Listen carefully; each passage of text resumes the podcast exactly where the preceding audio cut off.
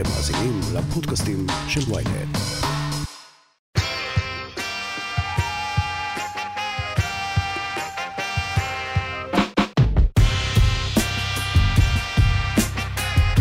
לפני כמה שבועות, 1,600 אמריקאים כועסים ומלאי עלבון שלחו מכתב לנשיא ארצות הברית ג'ו ביידן. הם חתמו עליו כקרובי משפחה של הרוגי ה-11 בספטמבר, ודרשו מהנשיא שלהם שלא יגיע לטקסי הזיכרון שיציינו שני עשורים למתקפה הנוראית ההיא. הם הציבו לו אולטימטום, שיגביר את השקיפות סביב חקירת הפיגועים, ויחשוף את ההוכחות לכאורה על מעורבותה של סעודיה באירוע הטרור. הדרישה הזאת נראתה לביידן מיותרת. למרות גל השמועות והקונספירציות, הוועדה הרשמית לחקר הפיגועים לא מצאה שום ראיות למעורבות ישירה של הממשל הסעודי במימון אל-קאעידה, אבל החתומים על המכתב לא ממש מאמינים לה. ביידן לא התרגש יותר מדי, או לפחות לא הראה שהוא מתרגש. יש לו בכל זאת משבר אקלים וטליבן על הראש. הוא מסר בתגובה שהוא תומך בהחלטת ה-FBI לבחון מחדש את הסיווג החשאי של המסמכים מחקירת הפיגועים. בינתיים לא פורסם שום לוח זמנים ולא ברור האם זה בכלל יקרה או מתי. סביר להניח שהמסמכים המסווגים האלה ימשיכו לשכב בארכיון עוד שנים ארוכות. ובינתיים אנחנו נמשיך לשמוע אינספור סיפורים שינסו להסביר לנו שכל מה שאנחנו חושבים על הפיגוע במרכז הסחר העולמי שגוי, ושמי שעומד מאחוריו זה ממש לא מי שנדמה לנו.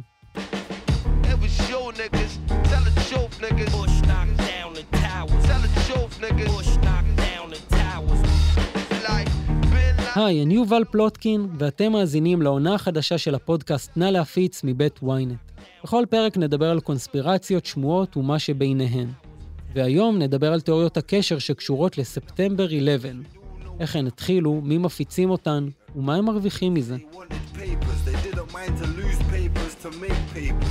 כמעט כל אחד בעולם זוכר איפה הוא היה בבוקר ה-11 בספטמבר 2001, שון ניו יורק, כששמע לראשונה על הפיגוע הגדול ביותר בהיסטוריה האנושית.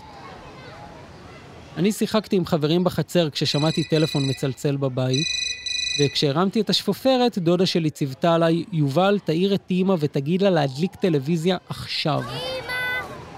דקה לאחר מכן עמדנו בהלם מול המסך, כשקריין החדשות סיפר שתוך שעות ספורות, בלי שום התראה מוקדמת, נהרגו אלפי בני אדם.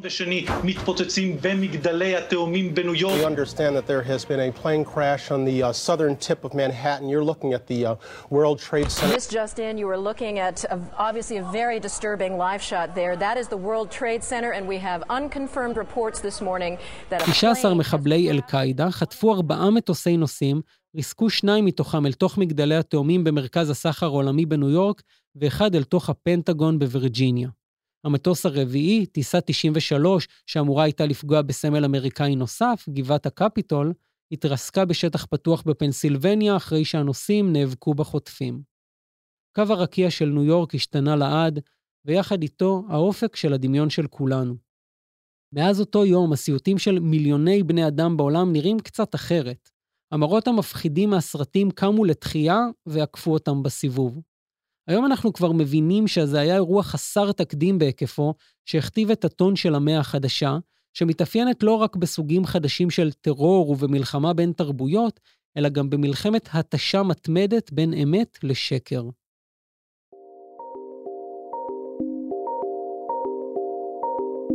גארט אם גרף, עיתונאי שחקר את אירועי היום ההוא וכתב עליהם ספר, סיפר לתקשורת שכמעט בכל אירוע שהוא מגיע אליו עד היום, מישהו טוען שמדובר בעבודה פנימית של הבית הלבן. לאורך השנים, לא משנה לאיזה חור בארצות הברית הוא הגיע, אנשים הציגו בפניו כמה תיאוריות. חלקם מאמינים שארצות הברית ידעה על הפיגועים המתוכננים, ואפשרה למחבלים לפגוע בה בכוונה. אחרים הולכים עוד יותר רחוק וטוענים שלא היו בכלל מטוסים, אלא פיצוץ מכוון של יסודות המבנים. יש גם כאלה שמסבירים שבפנטגון פגע בכלל טיל אמריקאי. כשהשאלות האלה היו מנומסות, לרגעים כמעט שכחתי עד כמה בלתי נתפסת ושגויה הנחת היסוד שלהם. הרעיון שהממשל האמריקאי היה שותף לרצח המוני של אלפי אזרחים, כתב גרף. אפשר לראות בשיח סביב הפיגוע במגדלי התאומים רגע מכריע בתולדות הקונספירציות. הרבה לפני פרשת פיצה גייט, לפיה הילרי וביל קלינטון מקבלים תמיכה מרשת בינלאומית של פדופילים עשירים, והרבה לפני מכל השמועות והתיאוריות שעוסקות בקורונה ובחיסונים, העולם התמלא באין ספור סיפורים בלתי מבוססים או מבוססים באופן קלוש לגמרי על מה שקרה באותו יום מחריד בשמי ניו יורק. לא במקרה דווקא זה היה האירוע שהוציא כל כך הרבה אמריקאים מדעתם וסחף את ההמונים עם כל מיני בדיות משונות. הרי לא מדובר רק בפיגוע הגדול בהיסטוריה, אלא גם באחד האירועים ההיסטוריים הראשונים שקרו בעידן האינטרנט.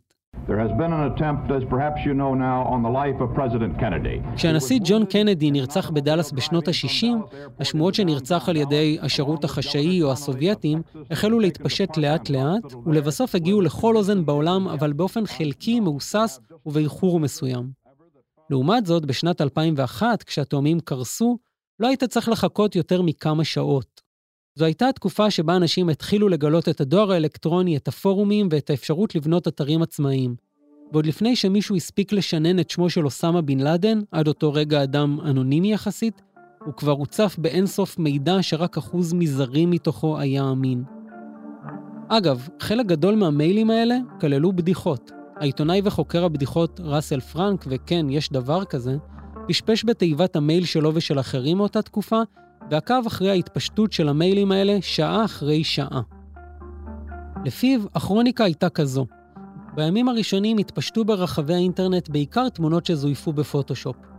בחלקן אפשר לראות גולגלות ודמויות שטניות שמציצות מתוך ענני העשן.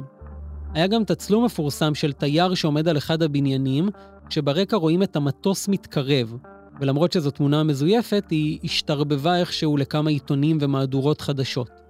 אחר כך התחילו להגיע כל מיני אזהרות חסרות בסיס על פיגועים נוספים שמתוכננים, ובימים הבאים כל מיני אגדות אורבניות, פרודיות, קריאה לנקמה במוסלמים, ולבסוף ערימה של בדיחות שחורות.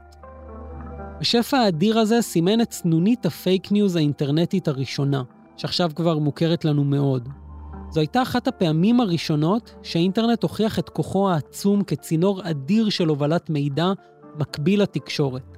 ולמרות שידורי הגל הפתוח, מבחינת הצופים החרדים לגורלם ולגורל ארצם, הסיקור בכלי התקשורת המרכזיים פשוט לא היה מספיק. הם רצו תשובות ועכשיו, אבל עוד לא היו תשובות. העיתונים וערוצי הטלוויזיה הרציניים התעלמו מכל האגדות האורבניות, השמועות והקונספירציות שחרכו את אמריקה, בזמן שבפורומים באינטרנט כולם חגגו. נניח בפוקס ניוז או ב-CNN לא סיפרו לכם על זה, אבל ידעתם שאם מקלידים בגופן ווינגדינגס את הצירוף Q33NY, המספר של אחת הטיסות שהתנגשו במגדלים לכאורה, מתקבל איור של מטוס שמתנגש בשני מגדלים בתוספת גולגולת ומגן דוד? אז יש בעיה אחת, זה בכלל לא היה המספר של אף אחת מהטיסות שהתרסקו לתוך המגדלים. אבל אנשים שהאמינו לזה קיבלו רושם כלשהו שאיכשהו יש קשר בין הפיגועים האלה ליהודים ולביל גייטס, שתמיד איכשהו מסתבך. אף אחד אפילו לא טרח להסביר למה, אתם יודעים איך זה. יהודים, כסף, מוות, השילוש הקדוש. Our very freedom came under attack in a series of deliberate and deadly terrorist acts. The victims were in airplanes בימים הראשונים שלאחר הפיגועים, נשיא ארצות הברית דאז ג'ורג' W. בוש זכה לאחוזי התמיכה הגבוהים ביותר של נשיא אמריקאי בכל הזמנים. אבל זה לא נמשך זמן רב. השמועות והקונספירציות במידה רבה היו מכוונות נגדו. התחושה בקרב המוני אמריקאים הייתה שהממשל מסתיר מהם את האמת על המעשים של אל-קאעידה. הם האמינו שמאחורי הקלעים פועלים אינטרסים כלכליים שקשורים לנפט, כשבין לבין מתווכים היהודים. האנשים שהאמינו לממשל, רפובליקנים ודמוקרטים כאחד, התאחדו לצד הדגל, ובמקביל גם אנשים שלא האמינו לממשל, ולא משנה מאיפה הם הגיעו, מצאו את עצמם בחזית אחת. כי כמו רגשות פטריוטיים, גם תיאוריות קשר מסוגלות לאחד אנשים עם השקפות עולם מנוגדות לגמרי. סקר של מכון סקריפס אאוורד שנערך ב-2006 בהשתתפות כאלף אמריקאים מבוגרים, הראה ש-36% מהנשאלים חושבים שזה סביר ביותר או סביר במידה כלשהי שהממשל אפשר למתקפת הטרור להתרחש או אפילו ביצע את המתקפה בעצמו. מדובר ביותר משליש מאוכלוסייה, ואם אוכלוסיית ארצות הברית עמדה באותה תקופה על משהו כמו 300 מיליון בני אדם, לפי הסקר 100 מיליון מתוכם האמינו שבוש אשם לא פחות מבן לאדן. ואפילו עשר שנים לאחר מכן, סקר של מכון הסקרים הבריטי יוגוב הראה שכ-17% ממצביעי הילרי קלינטון וכ-15% ממצביעי דונלד טראמפ מאמינים שהממשל האמריקאי סייע בתכנון הפיגועים.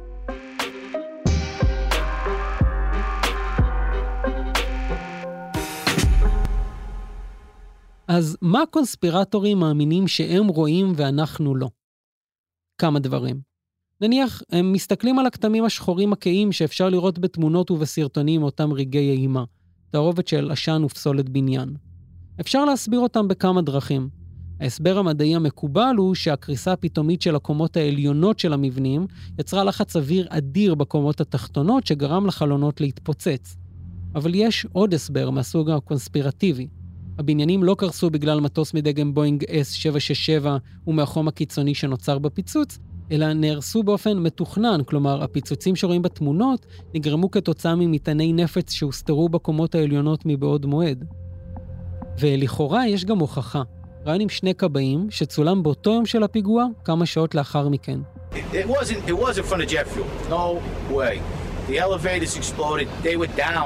it. We came down, it was it looked like a bomb went off in the lobby. Floor by floor instead of popping out. It was like it was if, if, if they had detonated. Deton yeah, detonated. They were planned yeah. to take down a building. Boom, boom, boom, boom, boom, boom, boom. All the way down. I was watching it and running.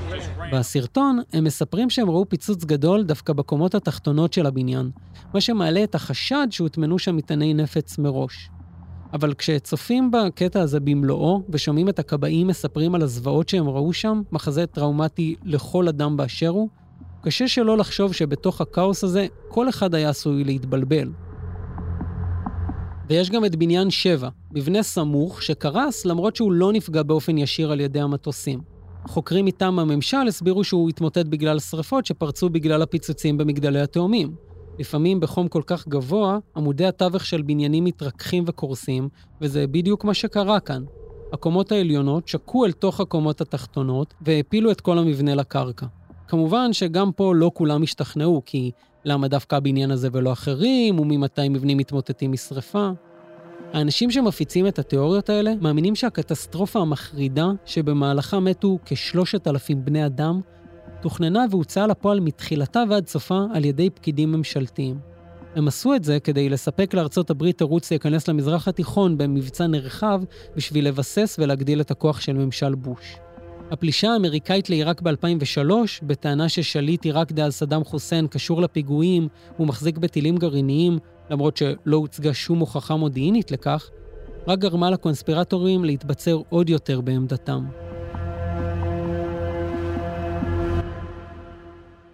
וזו רק ההתחלה.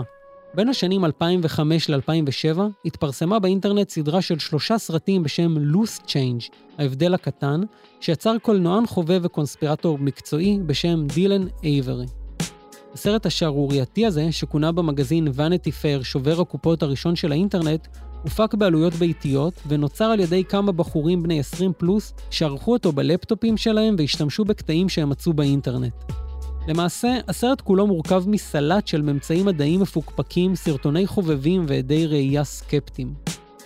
יוצרי הסרט טוענים בין היתר שאת שני הבניינים העצומים אי אפשר היה לרסק באמצעות מטוס בלבד, ושכך גם נכתב בדוח הבנייה שלו. שלא ייתכן שמצאו בזירה דרכונים אבל לא את מנועי המטוסים, מה שאגב פשוט לא נכון. שלא ייתכן שהפגיעה בפנטגון לא תועדה בשום מצלמה משום שהמקום מרושת בהמון מצלמות. שהתמונות של התרסקות טיסה 93, זו שהתרסקה בשטח פתוח, הן מזויפות, שהקלטת של בן לאדן, שבה הוא לוקח אחריות על הפיגועים, היא הקלטה ישנה שלו שהממשל הפיץ מחדש, או שמדובר בכלל בשחקן, ושחלק מחוטפי המטוסים עדיין חיים. יוצר הסרט אפילו טען שהוא דיבר איתם. וכל זה נאמר בשכנוע עצמי עמוק, עם מוזיקה דרמטית ומסגור שמטיל ספק בנרטיב המקובל, אבל לרגע לא מטיל ספק בעצמו. It's time for America to accept 9-11 for what it was. A lie which killed thousands of people, only in turn killing hundreds of thousands more to make billions upon trillions of dollars. Are you angry yet? You should be. כמעט לכל טענה בסרט הזה הייתה תשובה של גורמים רשמיים בממשל האמריקאי. לדוגמה, הסבירו שם שהדוח שטען שמטוסים לא יכולים לרסק את הבניינים פשוט נוסח באופן בלתי בהיר, ושלמעשה המחברים שלו התכוונו למטוסים קטנים יותר ולא למטוסי נוסעים. הם הסבירו גם שהמצלמות בפנטגון מכוונות כלפי מטה, ולכן הן לא היו יכולות ללכוד את המטוס בעדשה. אם כי כמה שנים אחרי זה פורסם סרטון שלוכד את הפגיעה. בנוסף, אחת הטענות הכי מפורסמות בסרט גרסה שמקום ההתרסקות בפנטגון היה קטן מדי. מדובר בחור צר יחסית לעומת גודל של מטוס. בתשובה לזה, מומחים הסבירו שרק גוף המטוס עצמו יצר את הפגיעה, בלי הכנפיים, המנועים והזנב. לפיהם, המטוס התחיל להתרסק עוד כשהיה באוויר, ופגע בעמודי תאורה. אבל בתגובה, מי שלא מאמינים לגרסה הרשמית, הצביעו על כך שלעמודים האלה נגרם נזק קטן מדי, ובקיצור, על כל שאלה תשובה, ועל כל תשובה עוד שאלה. Every single attempt to investigate and uncover the truth behind 9 11 has been blackballed, ridiculed, and harassed by both the government and media alike. I'll say it again. Why are they hiding from us?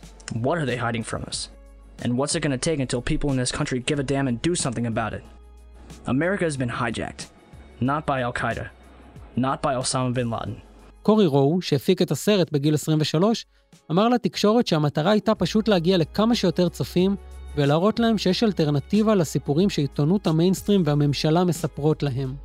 זה ש-19 חוטפים הצליחו לעבור ככה את המאבטחים ולרסק ארבע טיסות מסחריות תוך שעתיים, בלי שום הפרעה מצד כוחות הביטחון, במרחב האווירי הכי מאובטח בארצות הברית ובכל העולם, בשבילי זו תיאוריית קונספירציה, הוא אמר. עיתונאי הטיים מגזין, לב גרוסמן, הסביר את המשיכה של הצופים לסרט הזה בתחושה המשחררת של הגילוי. יש בזה משהו מעצים. הסרט פונה אל ההיגיון הפשוט של הצופים, הוא כתב. הוא מציע להם לשכוח את ההסברים הרשמיים ואת חוות הדעת של המומחים, ובמקום לבטוח בעיניים ובמוח של עצמם. משתמע ממנו שהמציאות יכולה להיות מובנת לגמרי גם להדיוטות ולאנשים פשוטים, בלי עזרה חיצונית והתערבות של מומחים. כשאתה צופה בסרט, כתב גרוסמן, אתה מרגיש שאתה משתתף במסורת האמריקאית הגדולה של הסתמכות עצמית, הליכה נגד הזרם והתנגדות לאוטוריטות. אתה נלחם בבעלי הכוח, אתה חושב אחרת. ויש עוד משהו. לדברי גרוסמן, הסיפור של הקונספירטורים פשוט הרבה יותר טוב מזה של הגורמים הרשמיים. יש בקונספירציות האלה כישרון כתיבה והמצאה שמזכיר ספרים בסגנון צופן דה וינצ'י. המצאות מגוונות ועשירות בדמיון שיש משהו מרגש במורכבות שלהן. הוא מציין שאייברי ורואו התחילו בכלל לכתוב את הסרט כסרט עלילתי שמבוסס על קונספירציות שהם נחשפו אליהן, אבל במהלך הכתיבה הם התחילו להשתכנע בהן בעצמם, והתוכניות שלהם השתנו. בעידן שבו כמות אדירה של מידע זמינה לכולנו, גולשים סקרנים גם חזרו לעבר ומצאו בארכיונים כמה דימויים מוזרים. דברים שלכאורה חזו מראש את הפיגוע או הזהירו מפניו. יש למשל את הפרסומת של חברת התעופה הפקיסטנית הלאומית מ-1979, שמציעה טיסה לניו יורק ב-16 וחצי שעות, ומציגה דימוי מקורי, יצירתי, ובדיעבד גם די מצמרר. שני המגדלים מצולמים מלמטה, כשעליהם מופיע צל של מטוס ענק שחולף מעליהם, ונראה שבעצם מתנגש בהם, ויש את הפרסומת למרכז הסחר העולמי מ-1984, שהציגה תמונה של המגדלים על רקע מנהטן עם הכיתוב הכי קרוב שכמה מאיתנו יגיעו אי פעם לגן עדן. ובפרק של משפחת סימפסון משנת 1997, העיר ניו יורק נגד עומר סימפסון, Dad, you got a letter from the city of New York. Throw it away. Nothing good has ever come out of New York City. יש רגע שבו מופיע ברושור שמציע לבקר בניו יורק בעלות של 9 דולר ביום. הוא מצויר ככה שהספרה 9 מופיעה לצד מגדלי התאומים, באופן שיוצר את הצירוף 9 ו-11. והמפתיע יותר מכל, האלבום של להקת סופרטרמפ בשנת 1979. הציור על העטיפה מציג נוף שנשקף מבעד לחלון של מטוס, עם מלצרית על רקע ערימת כלי מטבח שצפים בשמיים ומדמים את קו הרקיע של ניו יורק. כשהופכים את הציור בתמונת ראי, האותיות U ו-P יוצרות את הספרות 9 ו-11 ממש מעל שני המגדלים.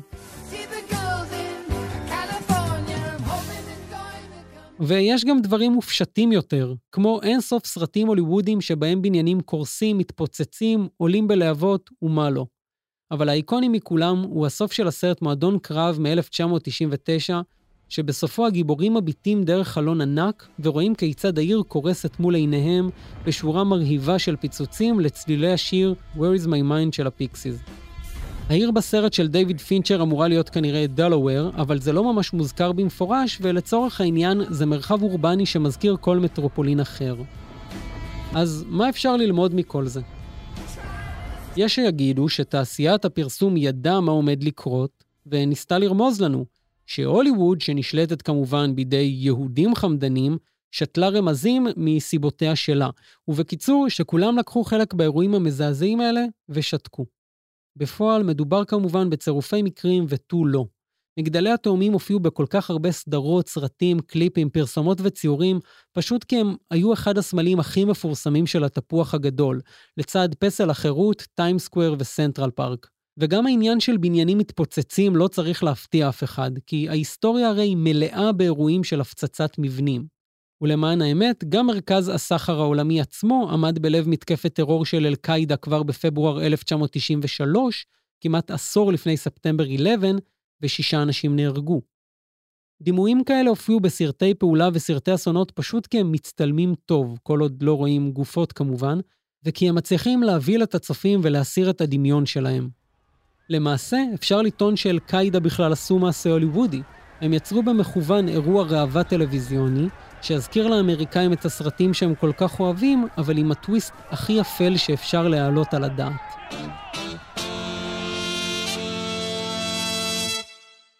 לא כל האנשים שמאמינים בתיאוריות קונספירציה הם משוגעים. ואם כן, אז כנראה שכולנו משוגעים, כי כל אחד מאיתנו לפעמים מתפתה להאמין שמשקרים לנו, או שהמציאות מורכבת הרבה יותר ממה שנדמה לנו. ובינינו, לומר ששליש מהציבור משוגע, זה קצת כמו להגיד שלמילה משוגע אין בכלל משמעות. נכון, יש קונספירציות קיצוניות יותר או פחות, אבל כמו תמיד, בשלב הראשון כדאי לנסות להבין את ההיגיון של מי שמספרים את הקונספירציות האלה, כדי להבין למה הם בכלל מאמינים בהן. במקרה של הפיגוע במגדלי התאומים, נראה שאפילו לא צריך ללכת רחוק מדי. במשך כל כך הרבה שנים, ארצות הברית שכנעה את האזרחים שלה, ובהמשך את העולם כולו, שהיא הגוף הכי חזק בעולם. יותר מכל מדינה אחרת, יותר מכל תאגיד, יותר מכל ציוויליזציה בהיסטוריה. ואז, תוך שעתיים, בבוקר בהיר אחד, כמה חוטפים עם אולרים מצליחים לבצע בלב ליבה פיצוץ אדיר שזורע פאניקה בכל העולם. בשביל הרבה אמריקאים, חלקם פטריוטים לגמרי, זה נראה פשוט בלתי נתפס. במידה מסוימת נראה להם הגיוני יותר, ואולי אפילו מנחם יותר, שהמדינה שלהם עשתה את זה בעצמה. נכון, במחשבה הזו יש משהו מעוות ומרחיק לכת, אבל בשביל הרבה אנשים היא הייתה פחות מטלטלת מהאיום של הטרור האסלאמי. הסיפורים האלה מציגים את המשטר האמריקאי כמשטר אכזרי שמוכן להקריב אזרחים שלו בשביל אינטרסים של כוח וכסף, אבל לפחות ארצות הברית נשארת בהם הגוף הכי חזק בעולם. ובאופן כללי, אנשים לא תמיד מאמינים לממשלה שלהם, וקשה להאשים אותם בזה. יצא לנו הרי כבר לשמוע על כמה נשיאים וראשי ממשלות שהפרו הבטחות, טיטו שחיתויות מתחת לשטיח, ושיקרו לאזרחים שלהם בשביל לשרוד פוליטית, או בשביל להגן עליהם. הבעיה מתחילה כשכל התחושות האלה מתרגמות לתיאוריות מופרכות. התברר שהמרחק בין המחשבה שארצות הברית אומנם התאבלה על האסון, אבל ניצלה את ההזדמנות כדי להיכנס למזרח התיכון, לבין המחשבה שארצות הברית יזמה את כל האירוע בשביל להיכנס למזרח התיכון, הוא מרחק די קטן. קפיצה כזו למסקנות נעשית לא פעם באופן של הנחת המבוקש. קודם כל מאמינים שיש איזה מניע נסתר, ואז מתחילים לחפש את האקדח המעשן. וכשלא מוצאים מסמכים רשמיים או הוכחות מוצקות, מתחילים ללקט שביבי מידע ואורזים אותם יפה. הדרישה של המשפחות השכולות לחשוף את ממצאי החקירה שבדקה האם סעודיה הייתה מעורבת בפיגועים והאם ארצות הברית ידעה על כך, נובעת מחוסר האמון שלהן בממשל. ותהא התשובה לשאלה הזו אשר תהא, ההיסטוריה מעידה שכל עוד אזרחים יודעים שמוסתר מהם מידע, הם ממשיכים לספר לעצמם סיפורים. כנות היא לא תמיד האופציה הכי נוחה למשטרים, שמתמודדים עם אינטרסים מורכבים משאפשר בכלל לתאר, אבל היא תמיד האופציה הטובה ביותר למי שבאמת רוצה להילחם בשמועות.